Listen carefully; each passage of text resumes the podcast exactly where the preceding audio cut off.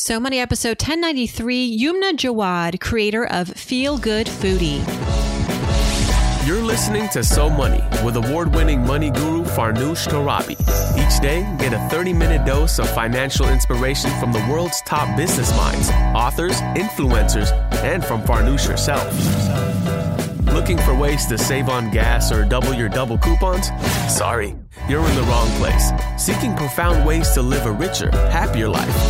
Welcome to So Money. I spend like six figures on my business some years. Like this year, I probably spent maybe close to six figures in just expenses and just creating videos, building a website, paying people to help me, computer expenses, all things like that. So it's important to spend money to make money, but you have to just realize how to spend it.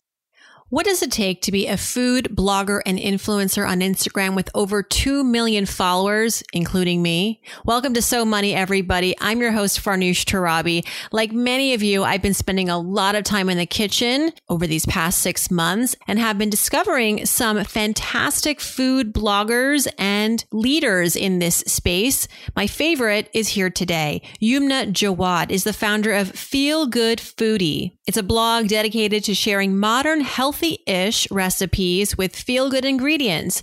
Yumna has a business degree from the University of Michigan and a background in marketing and branding. She began microblogging on Instagram in July 2013, and since then, she's earned over 2 million followers. Her website houses hundreds of recipes with a focus on healthy Mediterranean food. She's been featured in Parade, Yahoo, Food Network Magazine, Good Housekeeping, and Live with Kelly and Ryan. I'm obsessed obsessed with her recipes. She's been feeding our family of four for many months now and in the future. And I so thank Yumna for her candidness on this episode, one of her first podcasts where she reveals what it takes to run a food blogging empire, who she's looking to hire if you're looking for a good job, and some of the megawatt deals that she says no to and why. Here's Yumna Jawad. Yumna Jawad, welcome to So Money. I'm so excited. This is a pretty big day for me. Thank you so much. I'm so glad to be here. I'm beside myself. You know, since quarantine, I would say since March, I've been doing a lot more cooking. I would say out of necessity, but now I really enjoy it. And I have become that person who latches on to her favorite food bloggers. You are at the top of the list. I swear, you are helping me keep my family fed.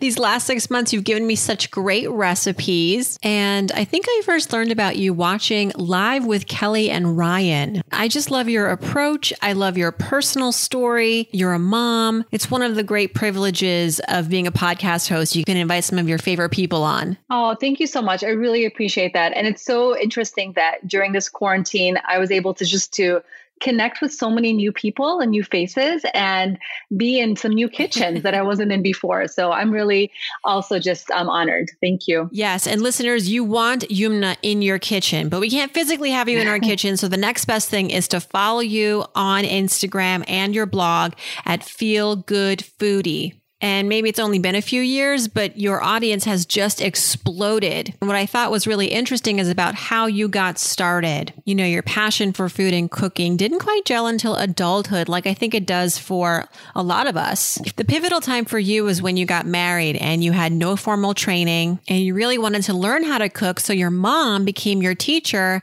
and now you're teaching millions of people around the world. What inspired you to post that very first Instagram post or blog post? When did you first realize, all right, this isn't just something that I want to do for myself, but I want to now teach others? Oh, yeah. I was on maternity leave um, from a corporate marketing job that I had.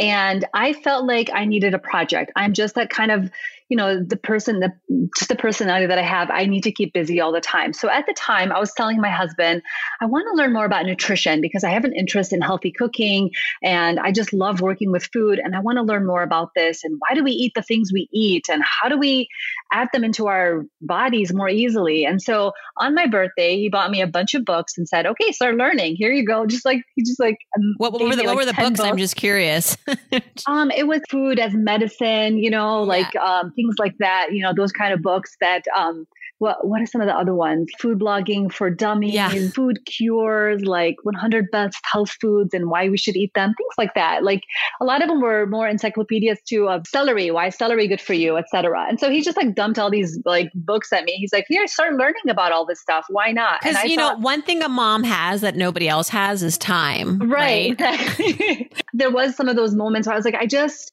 as busy as I am, I need more. I need to do something more outside of the mom thing. So um, I decided to um, learn publicly. I said, if I do this publicly, uh, on some type of platform, it's going to hold me accountable to continuing this thing that I'm really interested in. So my husband came up with the name Feel Good Foodie, and two weeks later, I shared my first post, and um, I shared a recipe that I normally would make. I think it was like a fruit salad or something, and I talked about one of the ingredients. And what I decided to do was name a feel good fact. So like I picked an ingredient out and I said, here's a feel good fact for you today. Peaches are very good for you because they provide X, Y, and Z.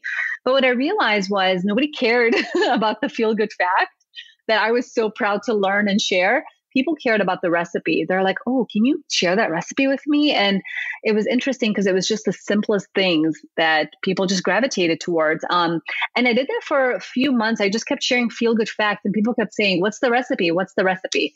And it just started taking off from there. I mean, I have made everything from your broccoli fritters, your banana bread. I'm buying more. I'm being smart about it, but I'm, I'm investing more in the right kind of cookware too, because that makes a huge difference and it yep. makes it more enjoyable, like nonstick pans and things like that. So you've completely open, changed my world.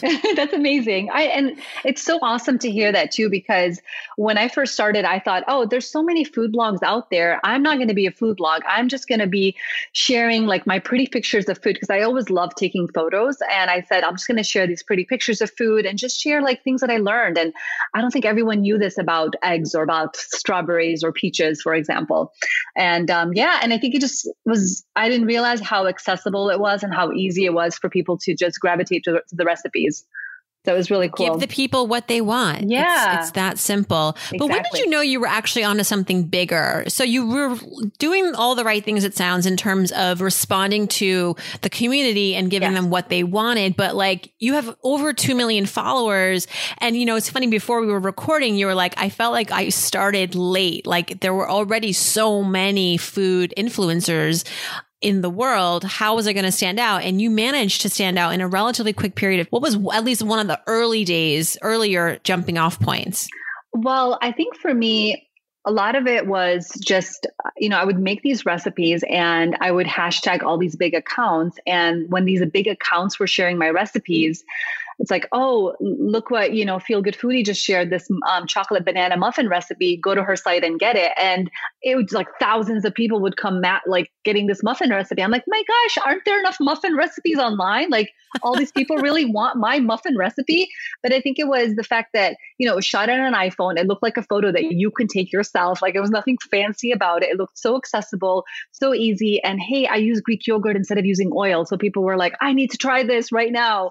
So um, I think that's that was really inspiring just to see those like thousands of people flood just to get one recipe. And I thought, wow, like there's thousands of people just coming to my Instagram page just to grab a recipe. Like how could this translate to something bigger? Wow. And the other side of it too was um, the first time a brand reached out to me to send me a product, it was Chobani yogurt. And they said, wow, we love how you use yogurt in savory recipes. And we're going to send you a couple cases of yogurt. We just want you to have fun with it and do whatever you want with it. And I'm like, whoa, like, you know, this huge brand is recognizing me.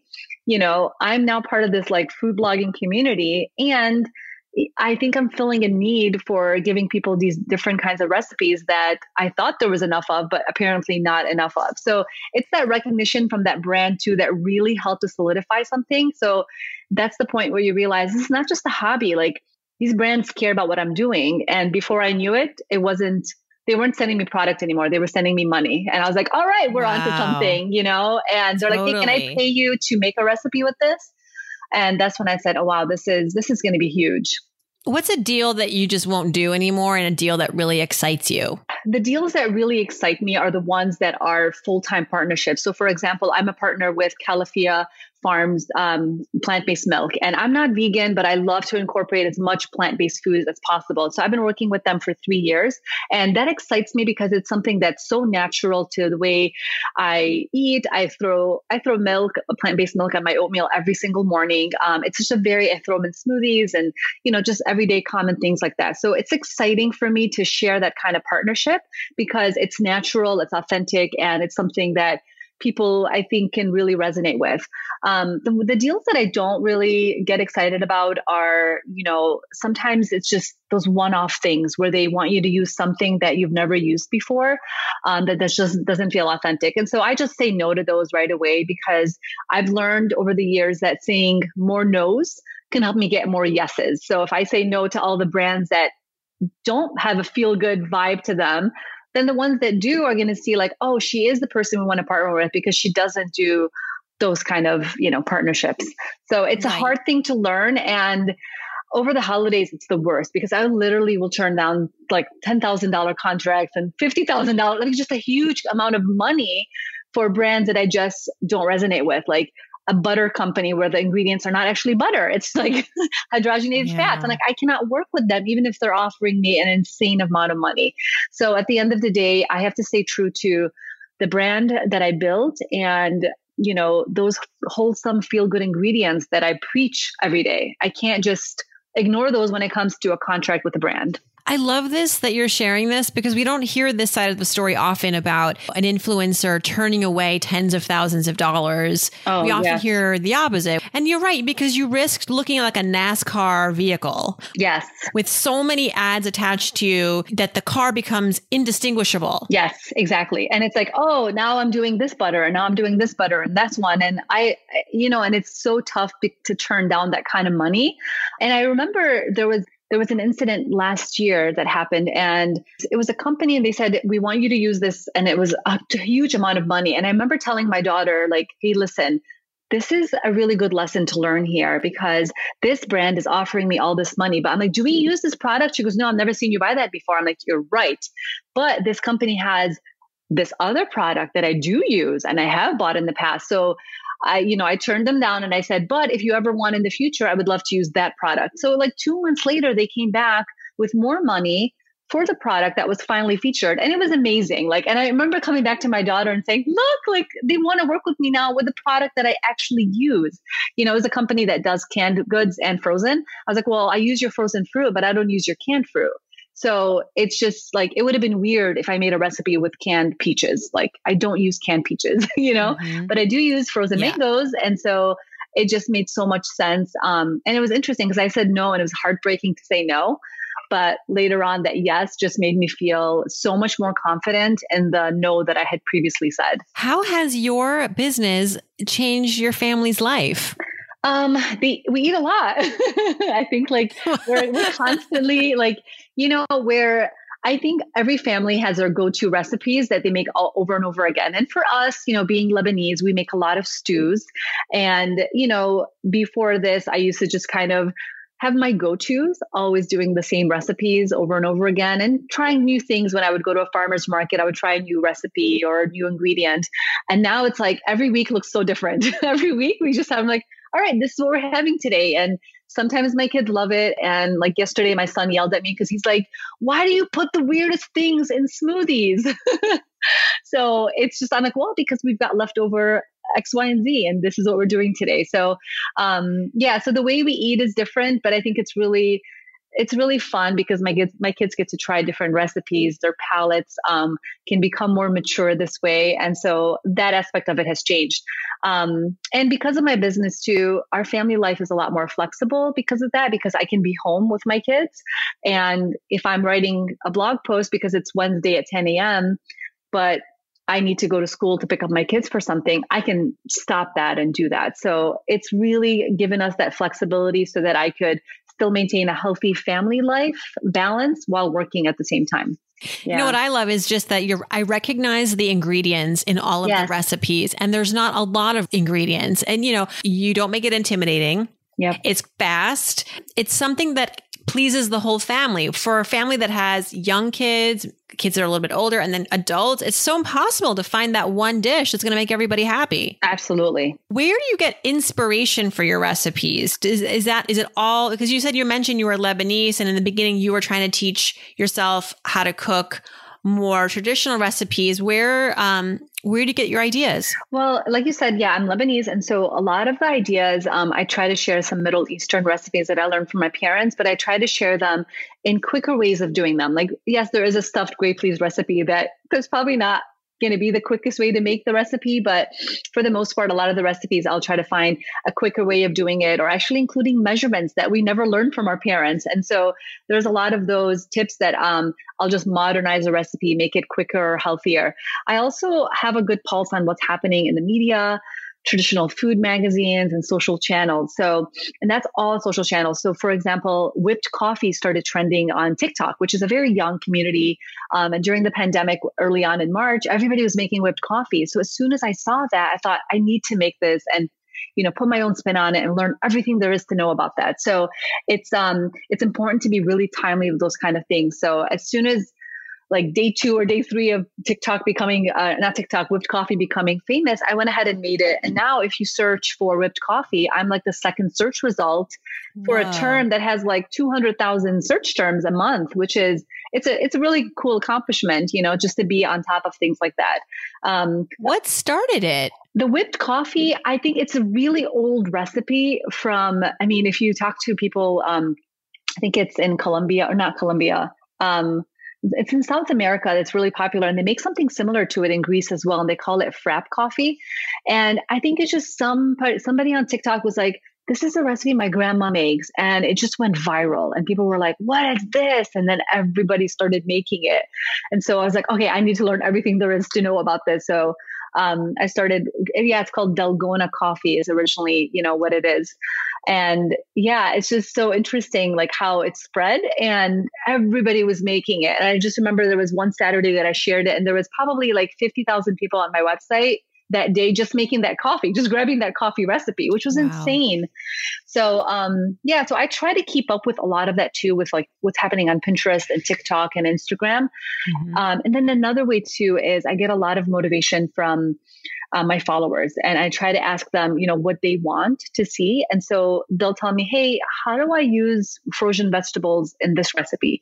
Or how do I get my kids to eat more zucchini? Or how do I reduce sugar in this recipe because I'm diabetic? And so that all gives me inspiration to go back to the kitchen and say, you know what? How can I do more zucchini recipes? And how do I make this banana bread with no sugar but still taste good? So, um, yeah, my followers give me tons of inspiration, and I'm constantly doing questions with them like and asking them just for feedback for more recipe ideas. And those uh, that feedback comes on youtube it comes on the blog on tiktok on instagram facebook it comes everywhere. So i'm constantly aggregating all of that putting down ideas and then creating a content calendar for the foreseeable future to test those things and make them happen. What is behind the scenes like? Is it you and your laptop and an assistant? Who who is on your team and your kids too? I know they help you with your videos. Yes um, but they um, it's basically for the most part it's me but i have a lot of freelance people that i work with. So um, the way the way it works is um, i basically do all the recipe testing, all the photography, all the editing, and the blog post writing. But I have a kitchen assistant with me that helps me chop, chop up things, wash dishes, things like that. I have a videographer that helps me shoot all the videos, and his wife um, also helps with those as well with editing the videos because that's not something I could do on my own. Um, I do have like other people who help with social media, with Pinterest, for example, and with um, like search engine optimization on my website just to keep things super clean with all of that. But a lot of those people are just kind of people that I pay hourly for certain projects and certain work. But for the most part, it's me. And I'm really looking to just push push this further and bigger and just get a team of people. And I'm really looking to finally hire my first like full-time work person. Like, you know, time to time to do that, you know?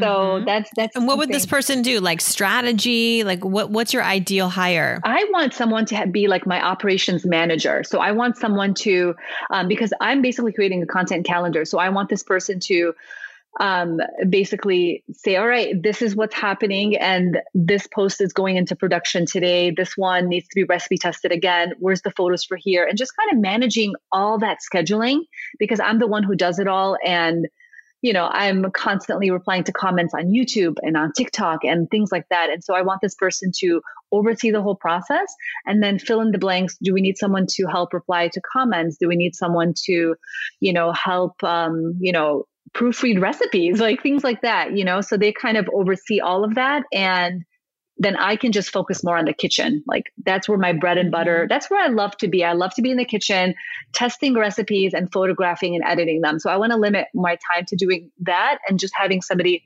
more oversee the whole recipe um, production the way it happens because I'm doing between four and seven recipes a week. And so it's really amped up and every recipe is easily like a 12 hour ordeal between testing it photographing it writing it writing it out um, you know doing a video for it there's just so much involved in every single recipe yeah i'm telling you i reached out to you on instagram direct message i mean Y'all, when someone has 2.2 million followers, I never get re- a response. Although one time, once in a while, and that's, I don't know, maybe it's just the right time of day you're reaching out to them, but I don't know how you saw my direct message, but you did and you responded.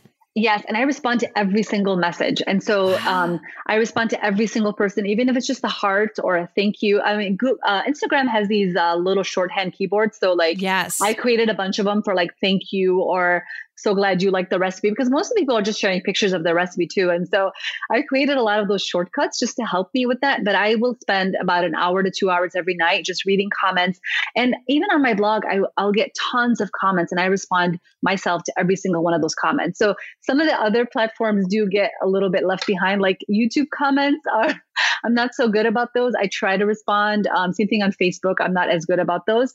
Um, but my bread and butter is like the blog and Instagram. So I try to just, you know, keep up to date with those because and I thought about hiring someone to take care of those comments, but at the same time, that's where I get my feedback. You know, that's where I learned that like, you know what? I had made a blueberry lemon bread that failed for like 10 people. Even though it worked for me four times, it failed for 10 people. I was like, wow, I never like I never would have thought that. Let me go back and see what happened. And I tweaked it, updated it, made it a fifth time, and I realized something about the recipe, you know, or just yeah. like over and over again, just seeing people, oh my gosh, I love your tips about how to preserve parsley. And like, you know, dozens of people sent me pictures of their parsley during the pandemic. like, so it's so nice to see that. And I feel like as a content creator, you have to continue to talk to your people. You have to see what they like and what they what they're frustrated about. That's one thing I would have never thought is that you put out a recipe. What if it doesn't work for 10 people? Yeah. That's why you test it. That's why you're telling me you spend hours, 12 hours testing just to make sure that it's going to land. Let's talk about money. Can you share a money memory from growing up? What was childhood like? Are you, were you born here? I was actually born in Africa and I was born in Zaire, which is now called the Republic of Congo. And then I lived in Sierra Leone until I was 11 years old. And we moved to Michigan because my dad had some family in Michigan. And we moved here because there was a war happening in Sierra Leone. It was a civil war. And we never went back since then. Yeah. And a money memory. So my dad is a diamond dealer and he still is till today, till today. He still works in Africa. But at the time when we lived there, his office was kind of attached to our home. So his job was basically to buy and sell diamonds. Like this is what he did for a living. And so my dad was like the best negotiator you'll ever meet. And I just remember like as a little girl, like peeking into his office, like just listening in on the negotiations and the way he would talk to people and the way he would get the most money for a certain piece of diamond. It was just so inspiring and so interesting because he owned his own business and you know he was just you know he can he can call the shots. And the way he negotiated was just so interesting to see. It was so fast paced um, and so as a little girl it was just like really interesting to see that happening and so one thing I learned from him was that when it comes to money, your grip on money can't be too tight or too loose.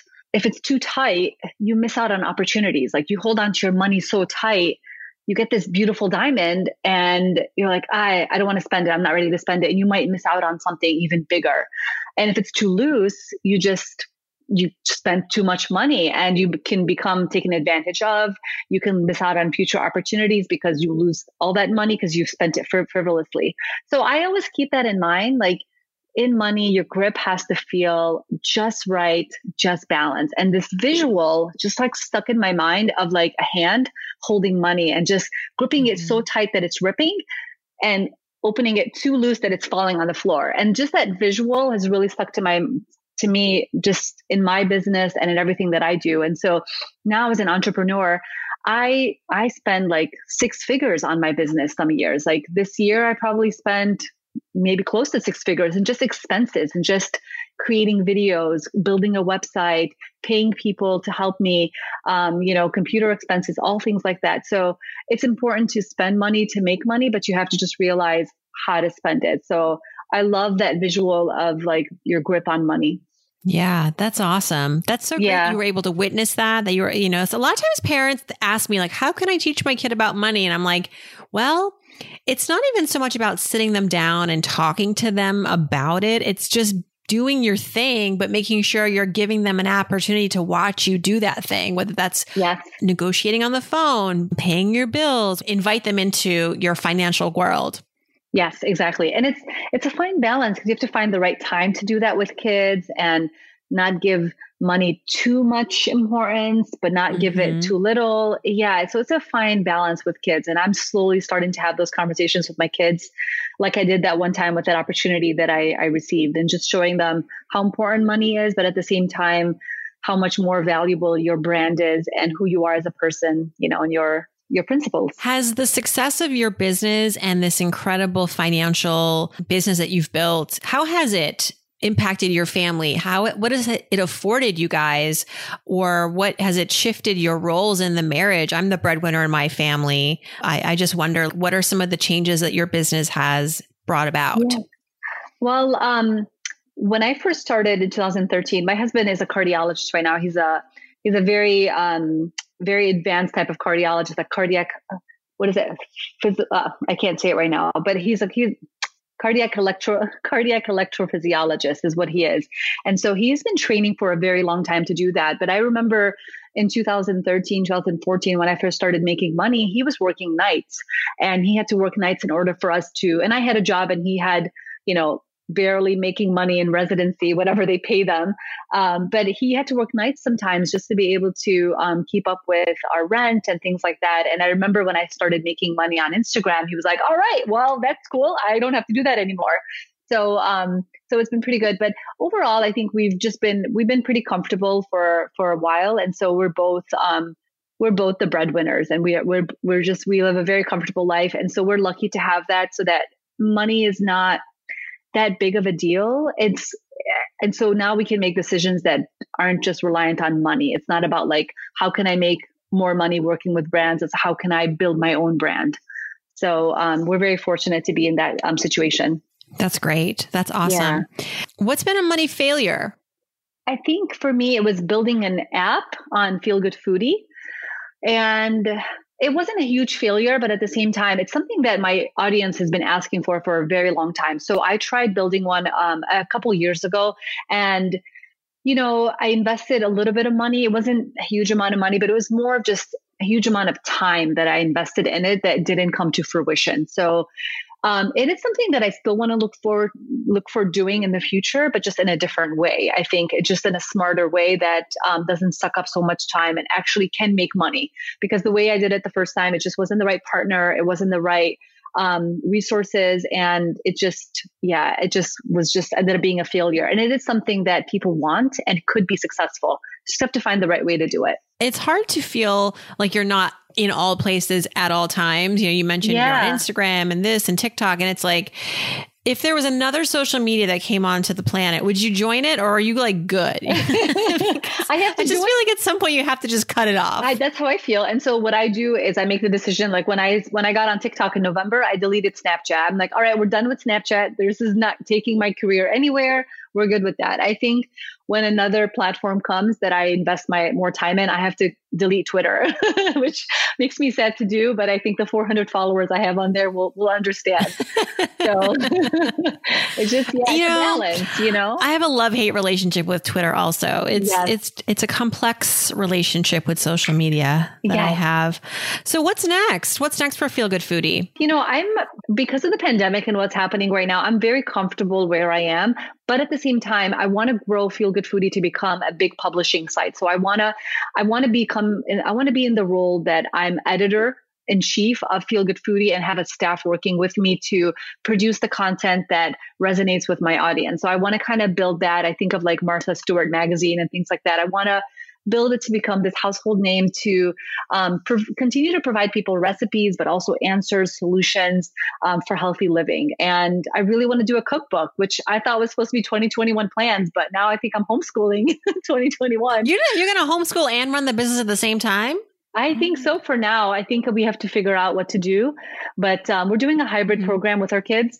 So I would need to find someone three days a week, which is kind of hard right now because they're in school two days a week and the other three days i yeah right now it's me yeah. i don't know i'm gonna do it that's why i need to hire people to help well i'm right there with you sister i feel you and uh, again this has been such a treat for me i'm looking on your instagram now i'm totally making this lemon bread this weekend. Oh, yes. Yes. It is so good. It is one that people jumped on right away and everybody has been, loving it. It's it's so reassuring too when you make a recipe and you test it three to four times and you're like, all right, I got this. It's going to be amazing, and you put it out there, and literally 100% of the reviews on the blog have been like, this is the best lemon bread I've had in my life. Wow. And so I'm like, all right, good. Like it's just like because you put it out there, you're like, I hope they love it. You just never know. And then when you, what's been the worst? What's been a big flop? Um, you know, that lemon blueberry bread, I guess was the flop. The lemon blueberry but, bread. I, but I, but you went it. back. You didn't. You did not give up on lemon. I did not. and I lemons. The blueberry bread as well. Um, it just was so weighed down. I was trying to make it so healthy that it was weighed down with the honey and the Greek yogurt and just like not enough. Um, it wasn't airy enough, just very dense.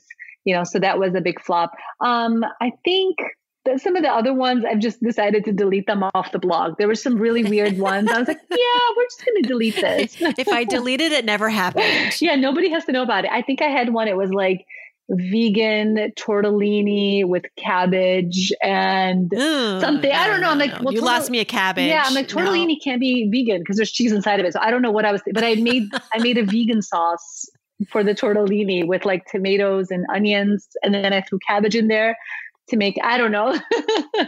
it was uh, it was interesting. Hey. It no longer exists on my website. It's gone. it's only a part of our imagination it's our, at this point. It's a memory. it's point. a memory. Yeah. Yumna Jawad, thank you so, so much. Really so great to have you. And thanks for giving us all the behind the scenes.